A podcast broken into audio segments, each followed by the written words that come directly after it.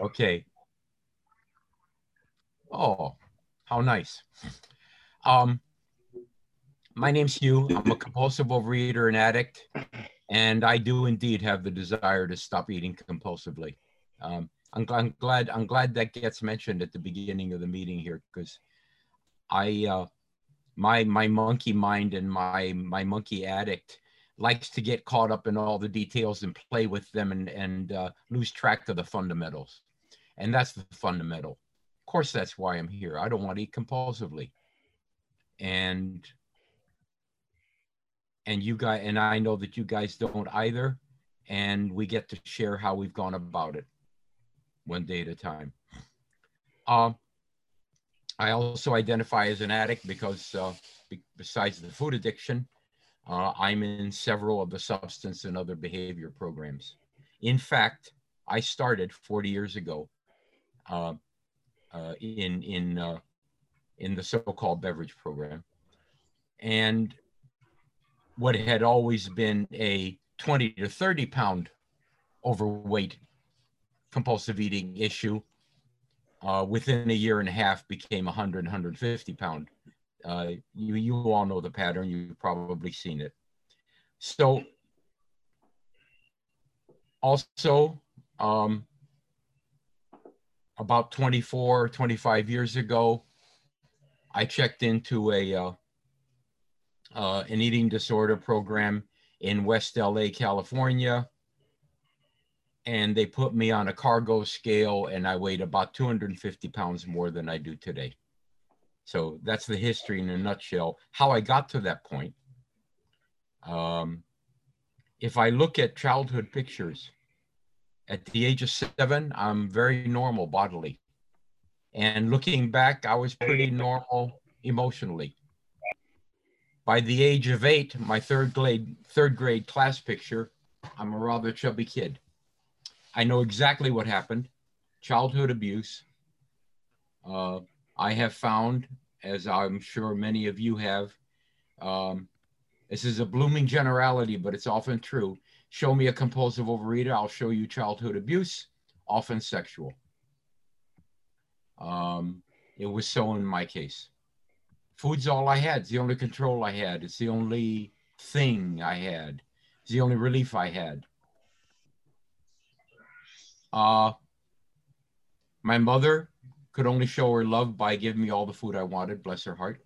She also, when she saw I turned four, turned 12 and 13 and 14, started getting interested in girls, she saw that I wanted to lose weight and she helped me with diets. You know, she did it both ways. In 1966, uh, I went into the Marine Corps where they promptly put me into what they euphemistically called the conditioning platoon for three weeks and uh, everybody else in Parris Island called it the fat farm, where all we did all day is exercise, and we were on what they called half rations. And they were literally half as much as everybody else was eating. You can do that to a 19 year old kid. Uh, it worked. I lost, boy, did I lose the weight. They didn't want to measure me for uniforms until we, you know, okay. So all that happened all I um, uh, the Marine Corps experience, all in all, was positive, except for that goddamn war that I regret being a part of. And uh, but I don't, I don't, I have no no regrets about the Marine Corps at all. Uh, frankly, I needed something like that. Uh, I was a sloppy, lazy, dumb shit, and uh, uh, the Marine Corps has a way of dealing with people like that that's very effective. Uh, then college, then the 70s. All I did was drink and drug and eat, but I got to admit, uh, eating wasn't the number one thing back then. October 4th, 1980, I went into my first Alcoholics Anonymous meeting, and and that night, I'm, I'm still stunned by this. That night, on the way home from that meeting, I pulled into a do we do, uh, do we avoid specific mention of foods at this meeting? Knock yourself out. We don't care. Okay. I, mean, I pulled into a donut, pulled into a donut shop. I had never been in a donut shop. I mean, I, I ate sweets okay, but I'd never been in a donut shop in my life. that was the first. That would be the first of many, many, many, many, many times. And I didn't really see what was going on until all the weight happened. Three years later, I walked into my first Overeaters Anonymous meeting. Uh, 50 women and me scared the crap out of me. Um, didn't come back for about two or three years. By that time, I was getting desperate. Um, I went in and out, mostly in of program, all through the 80s into the 90s. Um, however, I got to, uh, I got to admit, I went, I reached 408 pounds in program, going to at least a meeting a week. Um, that's because I tried to do it. You know, uh, the book says, big book says, half measures availed us nothing. Well, darn it, half measures worked with alcohol and drugs. I got away with it. And uh, I, I guess I assumed that it would be the same way with food. And of course, no way. No way. Uh, food brought me to my knees in a way that alcohol and drugs never did. Um, that was my my primary addiction, and I realize now, looking back, all I did was uh, kind of set that aside uh, or to the back burner for about 12 years there and then immediately went right back to it and uh, that's where i've been ever since uh, i used to wonder people would say i'm a grateful compulsive reader. And i got to admit the first time i heard that i said to myself why the heck would anybody be grateful to have this shit? Um, now i understand.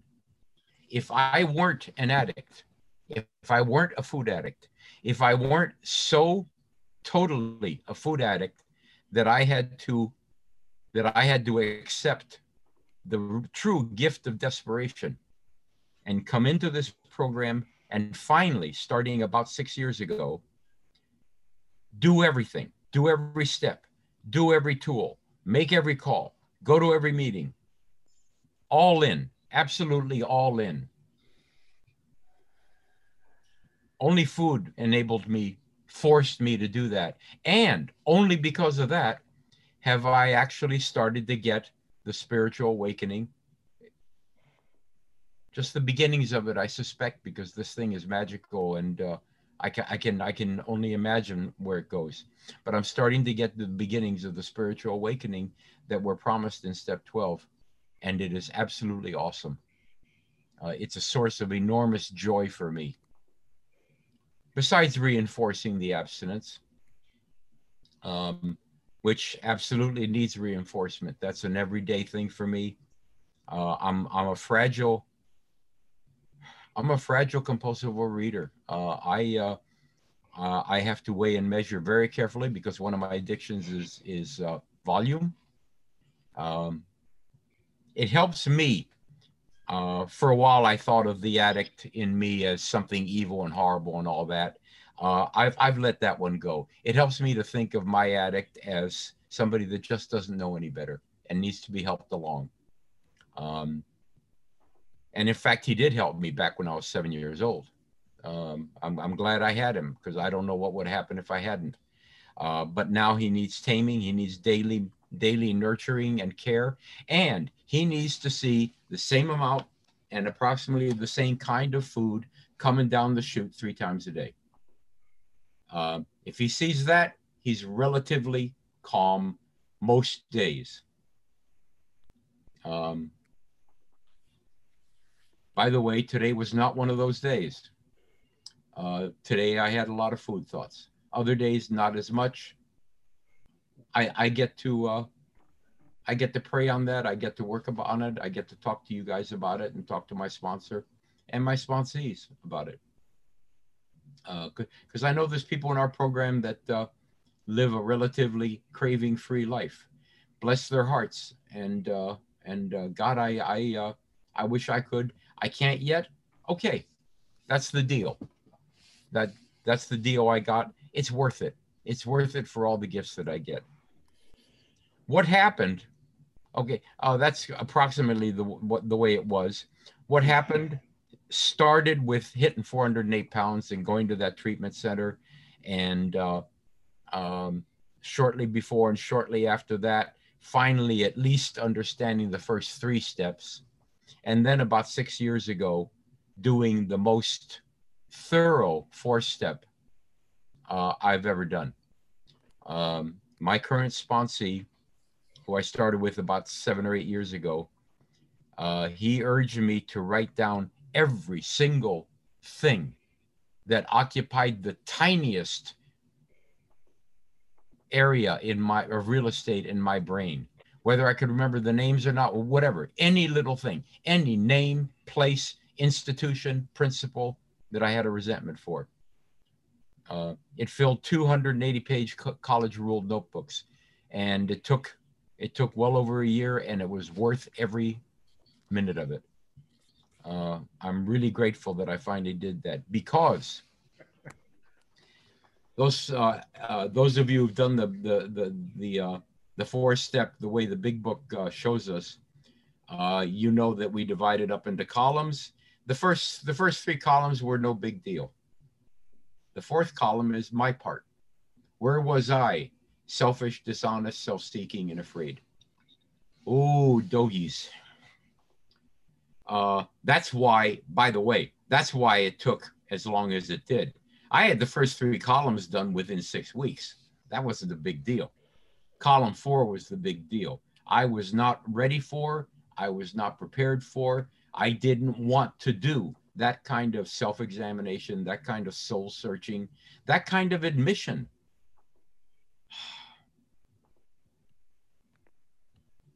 I, I, I always thought I was honest. I always, and uh, it turned out uh, that I was I was misunderstanding um, I had cash register honesty, and I thought that's that's what honesty was. Um, I didn't realize how I'd been lying to myself since day one. Uh, so that resulted in about two and a half, maybe three years ago, in four marathon sessions in northern Massachusetts. My sponsor lives in southern Maine.